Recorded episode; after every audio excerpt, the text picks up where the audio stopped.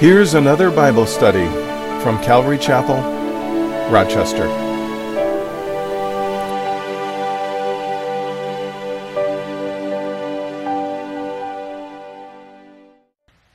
So um, I just uh, yesterday I was uh, well, we dropped my grandson off uh, up at the airport yesterday. I don't know if you remember. He's a young guy that was a tall young guy that was playing the djembe here uh, the last couple of weeks. And so, anyways, he's on his way. Actually, he's back in in uh, Washington State right now.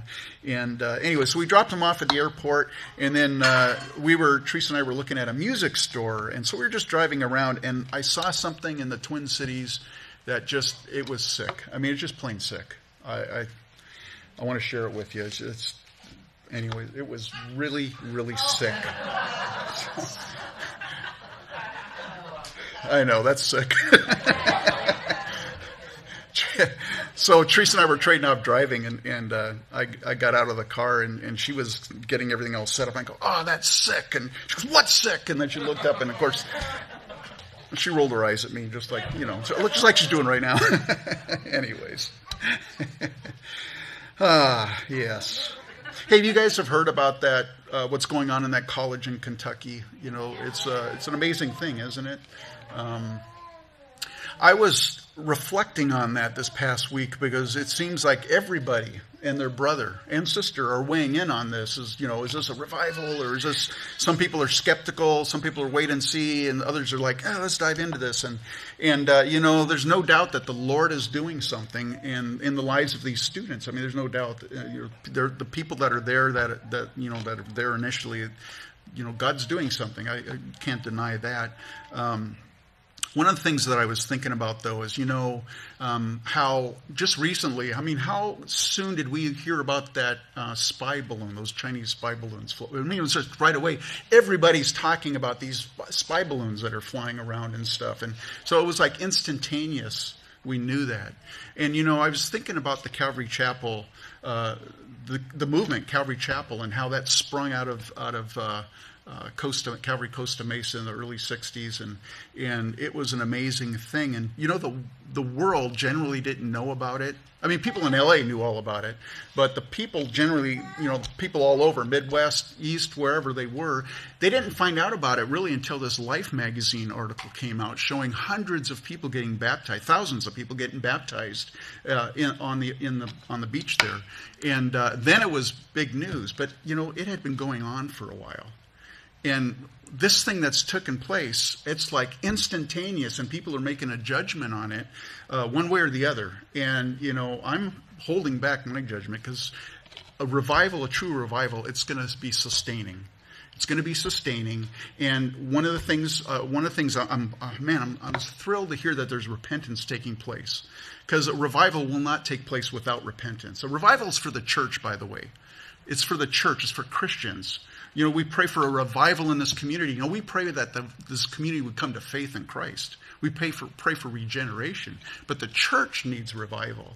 And so some people are thinking, well, you know, I need to go down there and be part of this thing that's taking place. And, you know, praise the Lord if you want to do that. Um, but, you know, the Holy Spirit's not just localized there in Kentucky. He's here also among us. And, you know, if, if I've been really encouraged by those of you that are reading the Word of God, you know, going through the Word of God on a regular basis because that's where revival comes when we read God's Word. You can have a revival right here in Rochester, right here in your own home by worshiping, reading the Word of God, praying, and then obeying. Just like we were saying, trust and obey, you know, putting it into action. Man, watch what the Lord does in your life when you do that. So just want to encourage you again, you know, I'm not making a statement either way. I, I do believe that lives are being changed there, so I'm not, I don't want to negate anything. Um, and if it's of the Lord, and I'm praying for those students, but if it's of the Lord, it's going to keep happening. And I think it's going to happen in other places. Might even see it in other universities, other cities and stuff, because you know we're drawing close to the last days. And you know, I was thinking, it's, so fast that we find something out, and then everybody's making a, a, judgment one way or the other. Just think about it. In the last days, the Bible says that those two witnesses are going to be in Jerusalem, and uh, they're going to be killed, and the whole world's going to know it like instantaneously. We're at that place. In, in we're at that place. We're close to it, um, with you know mass media being what it is, and and uh, that just tells me that the Lord's coming back that much more sooner for his bride. And so we want to be ready. We want to be ready for his return. So, um, and I do believe that there's going to be a great outpouring of the Holy Spirit during the last days. And I think we're in those last days. But I also know the Bible teaches that there's going to be a great apostasy in the last days too. And so, you know, uh, just pray. I just encourage you to pray. Anyways, having said that, um, if you have your Bibles, if you want to go ahead and turn to Acts chapter 15. Acts chapter 15. Last week, we dealt with the first part of chapter 15, dealing with disputes in the church setting and what is commonly known as the Jerusalem Council. This week, we're going to be looking at the second half of um, Acts chapter 15, and I called it Parting Ways. Parting Ways. Acts chapter 15, verse 32 is where we're going we're going to pick it up. Now, Judas and Silas, themselves being prophets also, exhorted and strengthened the brethren with many words. Wouldn't you have liked to have been at the church in Antioch? Saul or Paul, Barnabas, Silas, all these, all these great men of the faith there gathered together, uh, teaching the word of God, strengthening the church there. Uh, they were prophets, exhorting and strengthening. So we know from Acts chapter 13, it tells us that Barnabas and Paul were prophets. But now we see also Judas, and it's not the Judas that's infamous. This is Judas, also known as Barsabbas, the son of the Sabbath and Silas. They're also prophets. Paul said this in 1 Corinthians 14, verses 1 through 4 Pursue love and desire spiritual gifts, but especially that you may prophesy. For he who speaks in a tongue does not speak to men but to God, for no one understands him. However, in the Spirit he speaks mysteries. But he who prophesies edification and exhortation and comfort, uh, excuse me, but he who prophesies speaks edification and exhortation and comfort to men. He who speaks in a tongue edifies himself, but he who prophesies edifies the church. So we've got all these prophets speaking. The church is edified there in Antioch. Paul would later write this in that same chapter I wish you all spoke with tongues, but even more that you prophesied. For he who prophesies is greater than he who speaks with tongues, unless indeed he interprets, that the church may receive edification. And then he is close to the end of that chapter, and he says this Therefore, brethren, earnestly or desire earnestly to prophesy, and do not forbid speaking with tongues or speak with tongues. Let all things be done decently and in order. And so prophecy it edifies and builds up the church body. When you're praying in tongues, you're edifying yourself, unless it's interpreted, and then everybody else they can say amen to what you're what you're praying. So tongues edifies the believer, the individual believer, but prophecy edifies the church. And so we have this a bunch of people here in Antioch with the gift of prophecy building up the church of Antioch. Verse 33 it says, And after they had stayed there for a time, they were sent back with greetings from the brethren to the apostles. However, it seemed good to Silas to remain there. Now, you might have a footnote in your Bible. Some of the New Testament manuscripts do not contain verse 34. And some people think that there was a copyist who uh, kind of tried to fill in a gap and said, well, wrote that about Silas um, to possibly explain why Silas was there at a later time in Antioch there. I'm not sure about any of that. I'm not a Greek scholar. Uh, I don't know anything of that. But in my opinion, this is just my opinion. That and about three bucks, five bucks, you can get a cup of coffee. It's gone up a little bit, but um, in my opinion, it'd be pretty presumptuous, presumptuous to say it was good for Silas, you know, to stay there. It's almost like, how do you know that? Um, but be that as it may, Notice that Silas did not receive a word of prophecy instructing him to stick around. Not like you know somebody prophesied. At least, at least we're not told that in scriptures. It, it could have happened, right? But we're not told that in scriptures that he received a word of prophecy instructing him to stay behind. It, Silas was not reading scripture and then sensing the Lord leading him through his devotions. He might have, but we're not told that in scriptures. Silas was not praying and asking the Lord for direction and receiving an answer, but I undoubtedly believe he was a man of prayer. Again, those are all possibilities, but Scripture doesn't tell us. It just says it seemed good to Silas to remain there. I looked up that word seemed, and it expresses the subjective mental estimate or opinion formed by man concerning a matter. The way it's worded, it was just Silas's opinion and desire to stay at Antioch. So my question is, is it possible to be guided by the Lord through something as subjective as our own personal desire, something we just want to do? Can God lead us in that way? Well, let's look at some scripture. In Psalm 37, verse 4, it says, Delight yourself also in the Lord, and he shall give you the desires of your heart. Man, I want that brand new car. Commit your way to the Lord, trust also in him, and he shall bring it to pass. Jesus said this in John 15, verses 7 and 8. If you abide in me, and my words abide in me, excuse me, and my words abide in you, you will ask what you desire, and it shall be done for you. By this is my Father glorified, that you bear much fruit, so you will be my disciples. So if I look at both of those scriptures and I think that out, if I'm delighting in the Lord, man, my delight is in the Lord. He's just, He's the focus of my life. And I'm committing my way to the Lord and if I'm abiding in the Lord, and if the Word of God is abiding in me, then yes, I can be led by something as subjective as my own personal desires. You see, because if those conditions are true of my life, my desires are going to line up with God's will.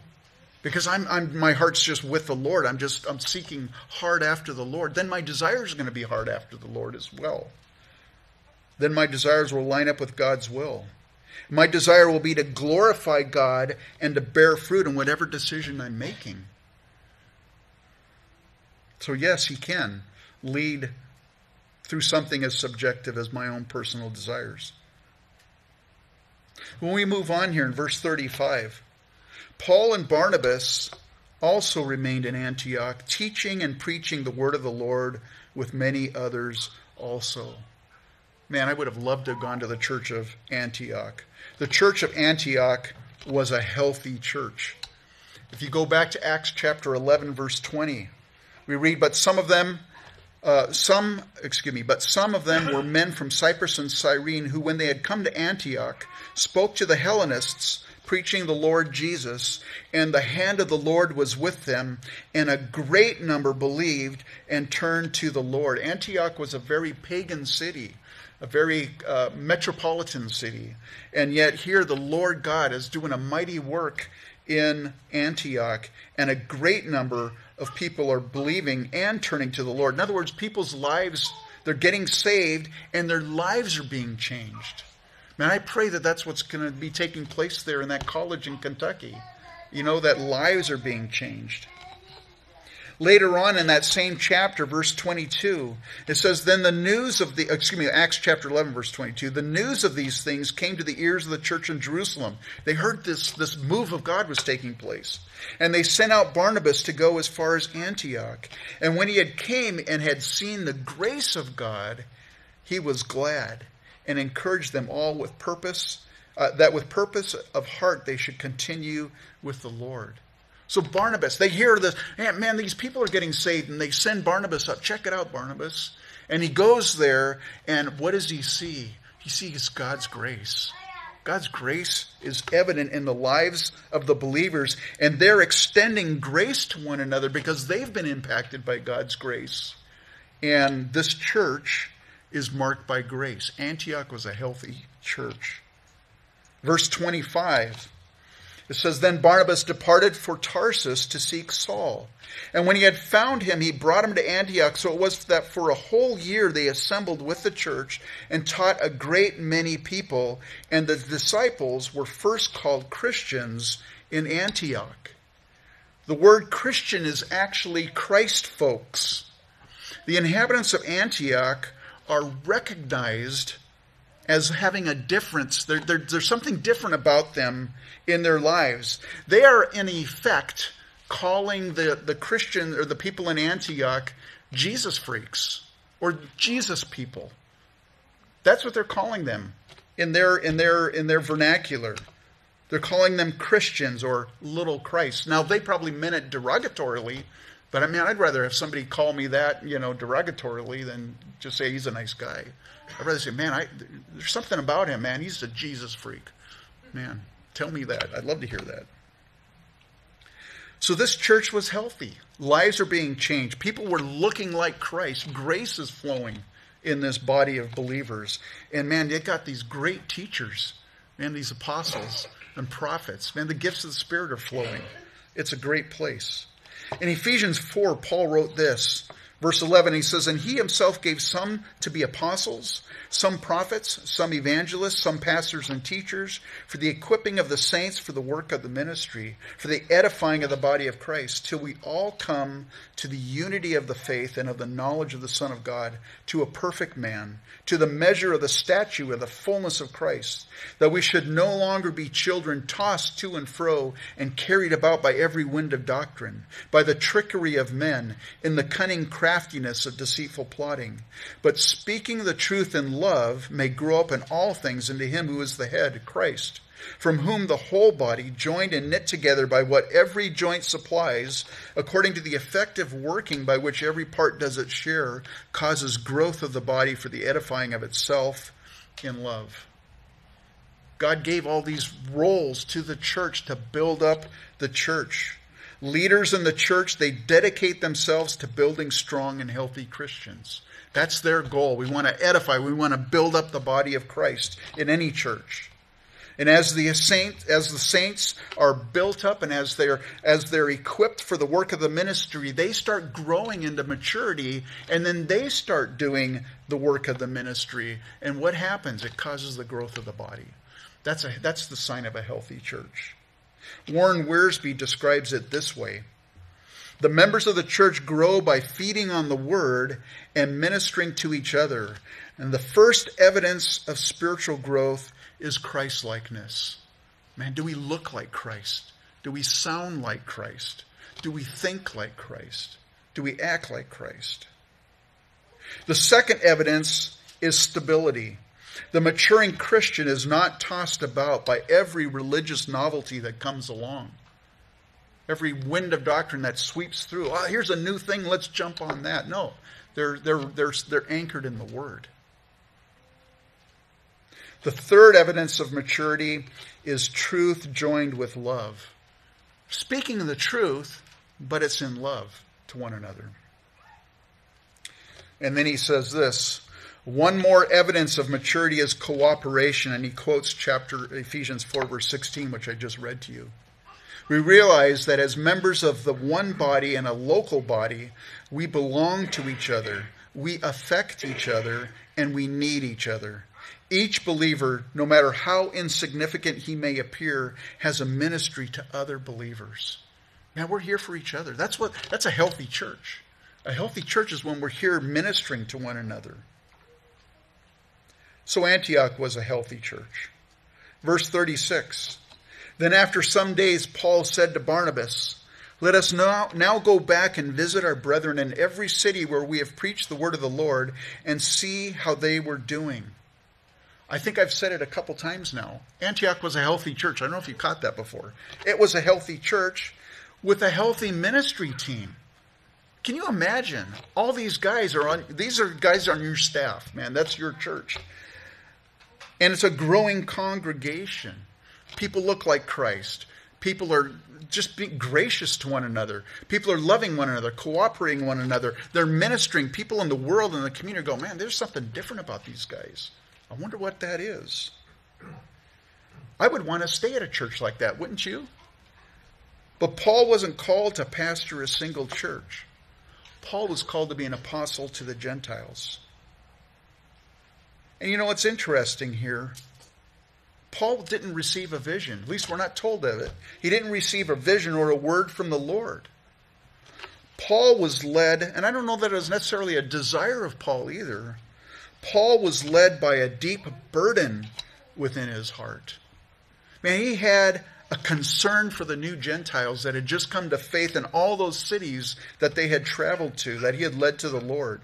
You know, some people have said Paul was not only a spiritual obstetrician, bringing spiritual babies into the kingdom, but he was a spiritual pediatrician, helping these babies grow in the Lord. I like that. You see, God had given Paul the heart of a shepherd. A heart of a shepherd is one who cares more for the flock that's vulnerable than for his own comfort and success. Paul had a shepherd's heart, and he's thinking about all these Gentiles out there. You could just hear the heart of a shepherd, excuse me, you can hear the, the shepherd heart of God in his condemnation of the self seeking shepherds of Israel in Ezekiel. God had a lot of words to say about the shepherds that were all about themselves. In Ezekiel 34, verse 5, this is how God is, is this is the heart of God. You know, been encouraging you guys to read through the word. Man, as you're reading, praying and say, Lord, Lord, show me your heart. Because you read these stories and yeah, there's different things going on, but you, you get the Lord's heart. Uh, the more you read it, you start sensing, man, this is what the Lord loves, or this is what the Lord doesn't love. Well, this is what the Lord says about these false shepherds. In Ezekiel 34, verse 5, it says, So they were scattered because there was no shepherd, and they became food for all the beasts of the field when they were scattered. My sheep wandered through all the mountains and on every high hill. Yes, my flock was scattered over the whole face of the earth, and no one was seeking or searching for them. These shepherds were all about themselves. But Paul, God had given Paul the heart of a shepherd. He has this burden and this concern, and he wants to go city by city to every single place where he preached to check up on these new converts. And so he says, Hey, Barnabas, man, this is a, I got this burden and, and I want to go do this. And you know, Barnabas, what a great guy, right? The encourager, he's like, let's go for it. He's all about that. Yeah, I want to go through and encourage the church.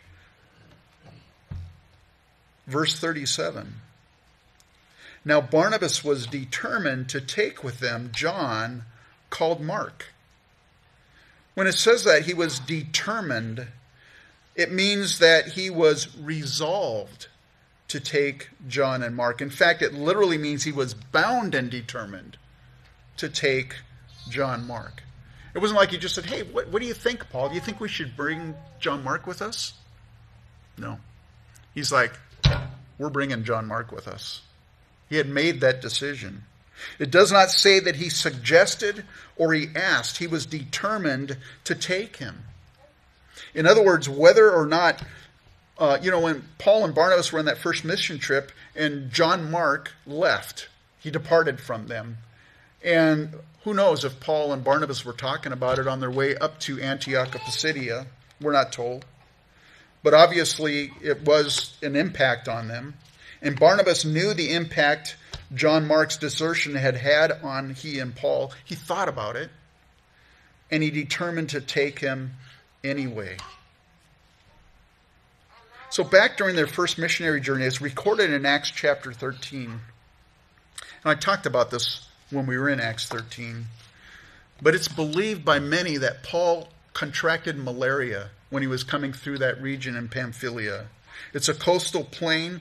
It's right up it's it's right on the edge of the Mediterranean. There's a mountain range right behind it, so it's kind of socked in, and uh, it would be very hot and very humid there, compared to the nice cool ocean breezes in Cyprus. It was like everything backed up in there, and it would not be very comfortable. Probably a lot of mosquitoes. It's probably it probably is where Paul contracted malaria if he actually did ministry had become much more difficult at this time and less less successful because there's no mention of Paul preaching in Perga or any converts.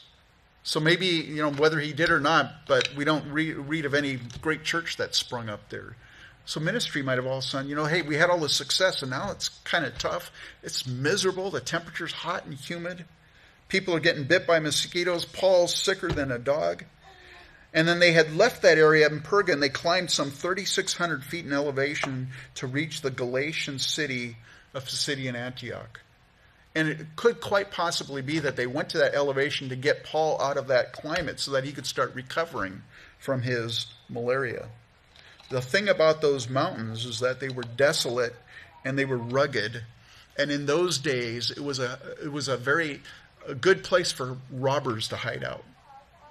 And so it was very dangerous. If you notice when you read of the, all the trips that the apostles took, it was not like Paul just went by himself. And no, no, no. They had they went in groups of people. Why? Because it was dangerous. And so it was a rugged climbing, probably. It probably was hot there too, and it was dangerous. And then also, up until Acts chapter 13, verse 13, Uncle Barnabas, or maybe cousin Barnabas, I think he was his uncle, the encourager was leading the mission. If you read all the different things, it's Barnabas, and then it's Paul mentioned. Until you get to verse 13 of chapter 13, and all of a sudden, at some point, now Paul's it's Paul's team. Paul's making calling the shots. And maybe Mark was like, I don't like this guy. I, I, he's he's too harsh. He's not like my he's not like my really my kind uncle, Uncle Barney. You know, I like Barney.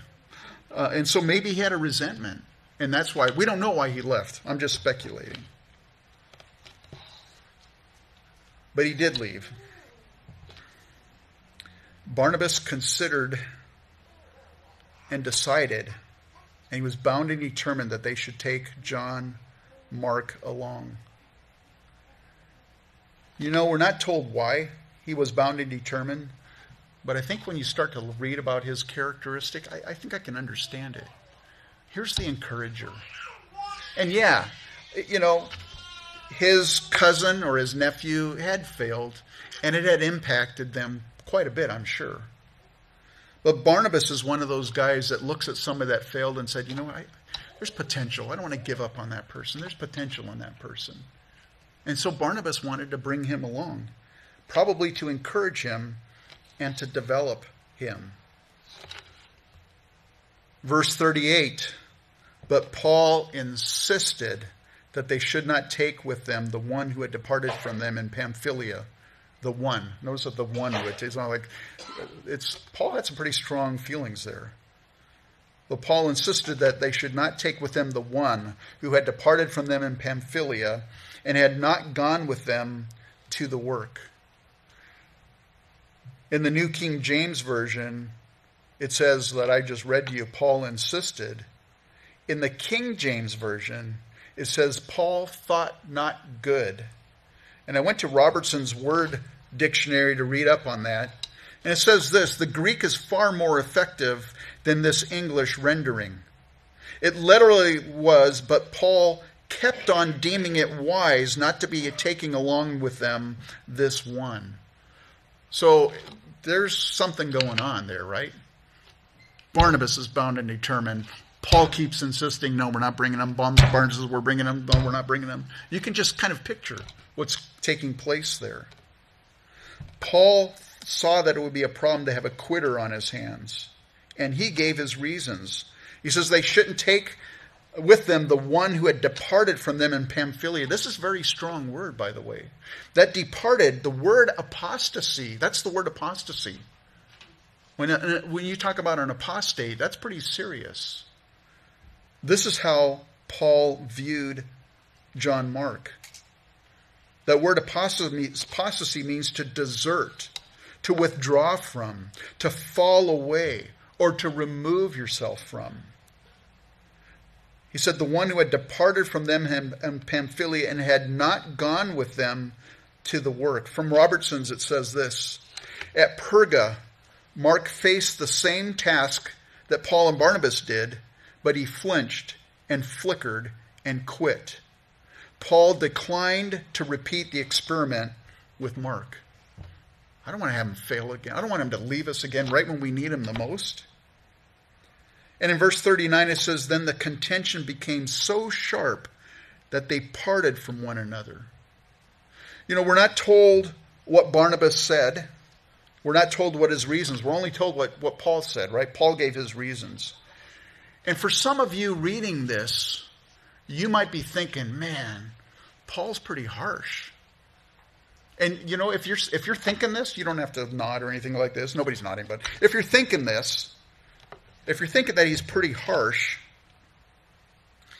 I want you to consider some things. The Jerusalem Council that we just read last week, we were studied about, that happened in approximately 50 AD. Paul's letter to the Galatians is written, we're guessing, we're estimating, probably 48 to 49 AD. In Paul's letter to the Galatians, he describes an event that occurred prior to his writing this letter. So, in other words, in 48 or 49 AD, he's writing this letter about something that occurred before that. How far before, I don't know, but it's after the Jerusalem Council, which means it's after what we're talking about today. And he said this in Galatians 2, verse 11. Now, when Peter had come to Antioch, I withstood him to his face because he was to be blamed. For before certain men came from James, he would eat with the Gentiles. But when they came, he withdrew and separated himself, fearing those who were of the circumcision. And the rest of the Jews also played the hypocrite with him, so that even Barnabas was carried away with their hypocrisy. Even Barnabas, the encourager, the guy who's the kind hearted guy that just wants to give everybody their opportunities to encourage them. The Barnabas the encourager wanting to take along a young man who had failed sounds noble to those of you that have that same personality. Some people say, "Wow, Paul's so harsh." Man, I like I like the way Barnabas approached this. It's probably because that's your personality. There's nothing wrong with that. I'm not saying you're bad. There's nothing wrong with that. It sounds noble. But you see, Barnabas the encourager was not always the noble saint who took the high road. He was a man who failed too. He had been a hypocrite. In this latest situation, it possibly could have irritated an old wound in Paul, thinking back to this situation that took place at Antioch. You know, Paul was pretty adamant about the Gentiles coming to faith by grace, you know, through faith alone. They didn't have to do any of the circumcision, all this stuff. And here all these people were, you know, they were acting like they were the friends, and then all of a sudden, when when when the legalists showed up, they kind of backed away. They're being two faced, and I'm sure it just burned. It just angered Paul, and he approached them and confronted them in love, spoke the truth, but it was in love. So it's possible, again, scriptures doesn't say, it's possible that an old wound may have just, maybe a scab had just ripped open, and he's like, there he is again. So was this a godly contention? Scriptures doesn't tell us. You know, the thing is, though, Scriptures doesn't sugarcoat or try to hide men's failings when it occurs. You can read that throughout Scriptures. These guys were people. They had different personality traits. They had different backgrounds. They had different ways to approach and deal with situations. And I think it was unfortunate that this was that this contention was so sharp. But you know what I also see in here? I see in the church of Antioch, it's still thriving. It's still healthy. Years earlier, there was this hypocrisy issue that Paul had addressed in Galatians. And like I said, Paul was passionate about the Gentiles being saved by faith alone. And Peter's the Apostle Peter and Barnabas and others' hypocrisy, it needed to be confronted and it needed to be addressed. What was the result? Years later, here we're reading about Antioch, this church that's healthy. It's a growing church. It's a church where grace is, is, is evident. Gifts of the Spirit. Man, people are getting saved, lives are changed at this church. Also, at the Jerusalem Council, a few verses earlier, and, and the Bible says many days, we don't know how, how long ago that was, there appears to be no lingering issue between Paul and Peter or Paul and Barnabas from that event that Paul describes in Galatians. At the Jerusalem Council, there's no evidence that there's this tension underneath these guys, this underlying thing. There's no harboring of resentment, there's no strife. They had dealt with the issues and they had moved on. That's a godly thing to do. This latest issue, it may have reminded Paul of, of Barnabas' hypocrisy earlier. You know, we can't forget things, right? I mean, we try to, but you know, if somebody hurts you, they hurt you, and you know, it's there. You, you deal with it. You try to you try to move on, but sometimes you're reminded of those things. Paul was a man, just like you and I, and he might have been affected by by that. What I don't see here, I don't see any statement that the leaders of the church had to step in. There's no people that said, well, then we had to separate Paul and we had to have a meeting, sit down, and we had to talk this thing out. There's no mention of that here in scriptures, and there's no group of people mentioned. This issue was between Paul and Barnabas. Neither Paul nor Barnabas dragged anyone onto their side. Do you know that you see that? The church of Antioch remained healthy and vibrant as a result. Now, the church in Corinth that was another story. Paul wrote this to the Corinthians, 1 Corinthians 3. And I, brethren, cannot speak to you as to spiritual people, but as to carnal, as to babes in Christ. I fed you with milk and not with solid food, for until now you were not able to receive it, and even now you're still not able, for you are still carnal. For where there are envy, strife, and divisions among you, are you not carnal and behaving like mere men? For when one says, I am of Paul, and another, I am of Apollos, are you not carnal? That was Corinth. We don't see that here in Antioch. But there is this issue that came up. There was this sharp contention, and it was sharp. It was hard. Words were exchanged. There's no sugarcoating the fact that this was sharp. Words were exchanged that probably wouldn't have, or shouldn't have, I should say. Probably that shouldn't have. There's no indication of a resolution, of a coming to terms in this chapter. It just says they parted ways. That's sad when that takes place. This is not a high point in the history of the church. It's unfortunate. But even the pillars of the faith failed in this situation. Why? Because they're human just like you and I are. Just like all of us. We're all human. Their disagreement led to separation. And you know what's sad about that? Paul owed a lot to Barnabas.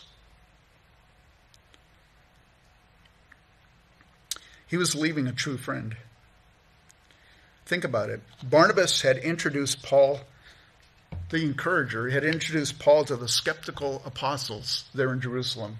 You know, they're like, we don't trust this guy. You know, he was a persecutor, man. And Barnabas says, I want you to meet him and bring some there. He's the one also traveled to Tarsus to seek out Paul and to bring him back to Antioch. He cared about him. So Paul owed a lot to Barnabas. And Barnabas was leaving, as A.T. Robertson says, the greatest spirit of the time and of all times. That's a, this is a sad separation. It's not a good. It's not a good thing. It's not a high point in the church. This isn't, this isn't like, okay, here's the role. These are the ways you leave somebody in fellowship, guys. This is what you do. That's not what this teaching is about. This is an unfortunate thing, but that's life. If you've ever been in a church for any, any length of time, you know that this kind of stuff takes place. It does. So, who was right and who was wrong? That's a good question, isn't it? There's always somebody's got to be right and somebody's got to be wrong. You can't both be right, right? Well, this is what Spurgeon says. Charles Spurgeon says this about Paul. He says Paul would not go out a second time with a faint hearted deserter, and he was right. Barnabas believing that John Mark was penitent for what he had done and would henceforth be faithful, wished to give him another opportunity. And he was right. Now, since these two brethren had each right on his side, neither of them could yield the point without violating his honest judgment. And we do not therefore wonder that the contention grew hot. The Holy Spirit is very considerate in thus recording the difficulties which occurred even among inspired men. How can we expect always to see eye to eye when Paul and Barnabas differed? I like that. It's so true.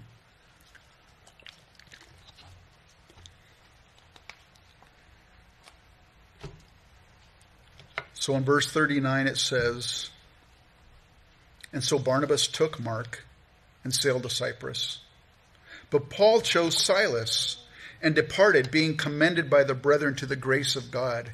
And he went through Syria and Cilicia, strengthening the churches.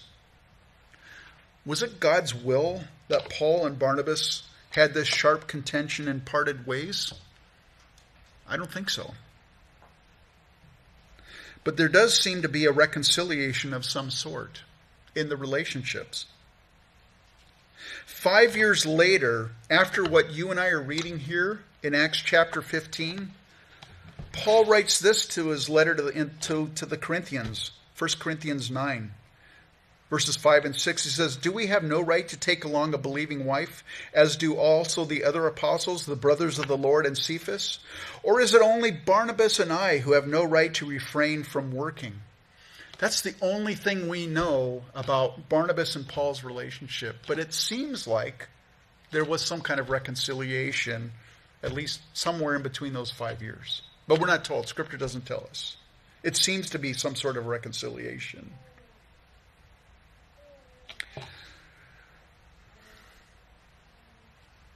So, this thing that happened, it happened between two men. Who was right and who was wrong? We don't know. I, I, can't, I can't make a judgment on that. But what I do like is how God took this and turned it around for his glory. God always does those things. The but gods in the Bible are great. You know, you read something that's really bad, and then you then it says but God. And it doesn't say that in the scripture, but you see it in the scripture. But God did a work. God used even a sad, unfortunate, and unnecessary sharp contention and departing of ways of these two apostles for his glory. Why? God used Paul. Paul would continue to spread the gospel throughout the Gentile world. I mean, most of the, I mean, the world, you know. Most of the New Testament epistles were written by Paul and recorded and preserved for us today. God used Paul even after this thing. God also used Barnabas. Now, Scripture doesn't record cities that he evangelized or churches that he started. And I don't know, you know, I haven't read the church history, so there might be some church history or traditions or something written about Barnabas. But his desire to give John Mark a second chance and to work with him, it paid off. It paid off. Because scripture does record how John Mark, who didn't finish or didn't start well as a young man, he finished well. About 8 to 12 years later, after what you and I are reading this morning in Acts chapter 15, Paul would write this to the Colossians Aristarchus, my fellow prisoner, greets you with Mark, the cousin of Barnabas, about whom you received instructions. If he comes to you, welcome him. John Mark didn't sail off into the sunset as a failed person.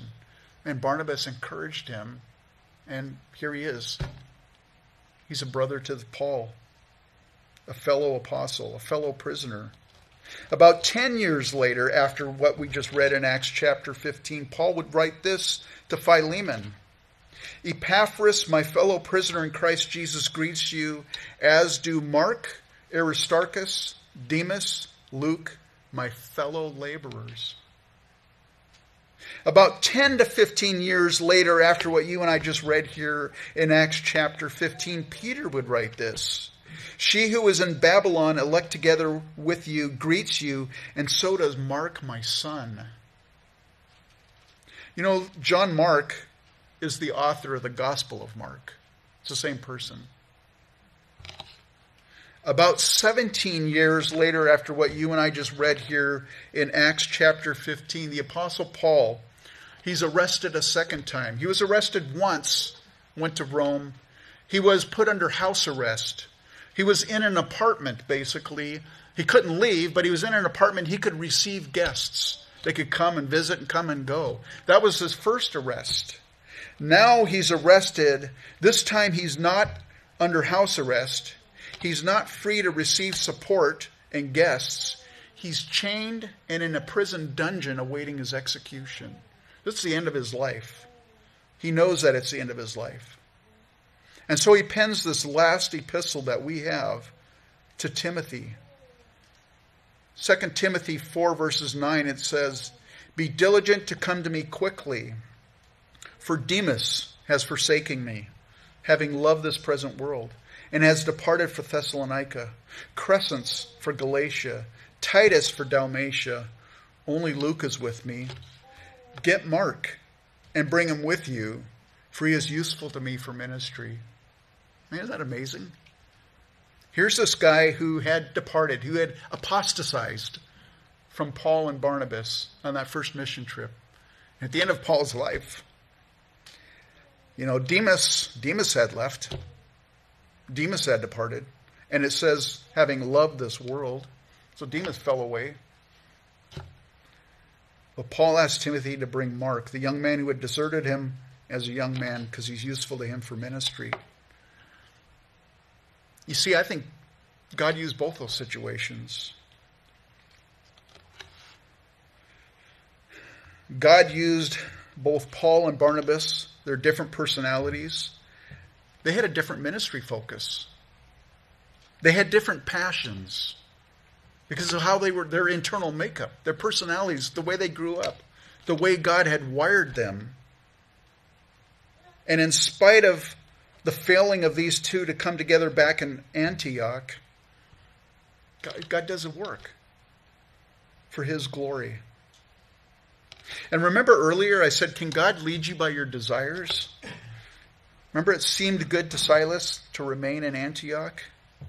It turned out it was good. It was God's will because he has accompanied Paul in his second missionary journey, fulfilling a key role of spreading the gospel to the Gentiles. You know, we may have sharp disagreements. It's going to happen. We're we have different personalities.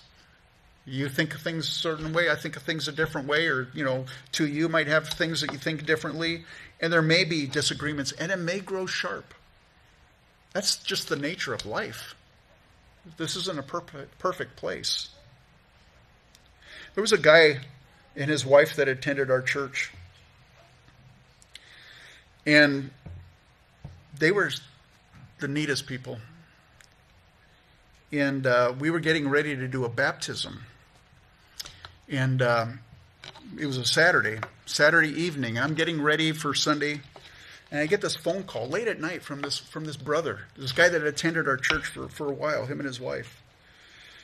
And he said, "You know, I'm really having a trouble with this with this baptism that you're going to do." And I said, "Really? Why?" And he started to explain to me that he doesn't believe in the Trinity. He believes in God the Father and Jesus the Son, but he says the Holy Spirit is not a separate person.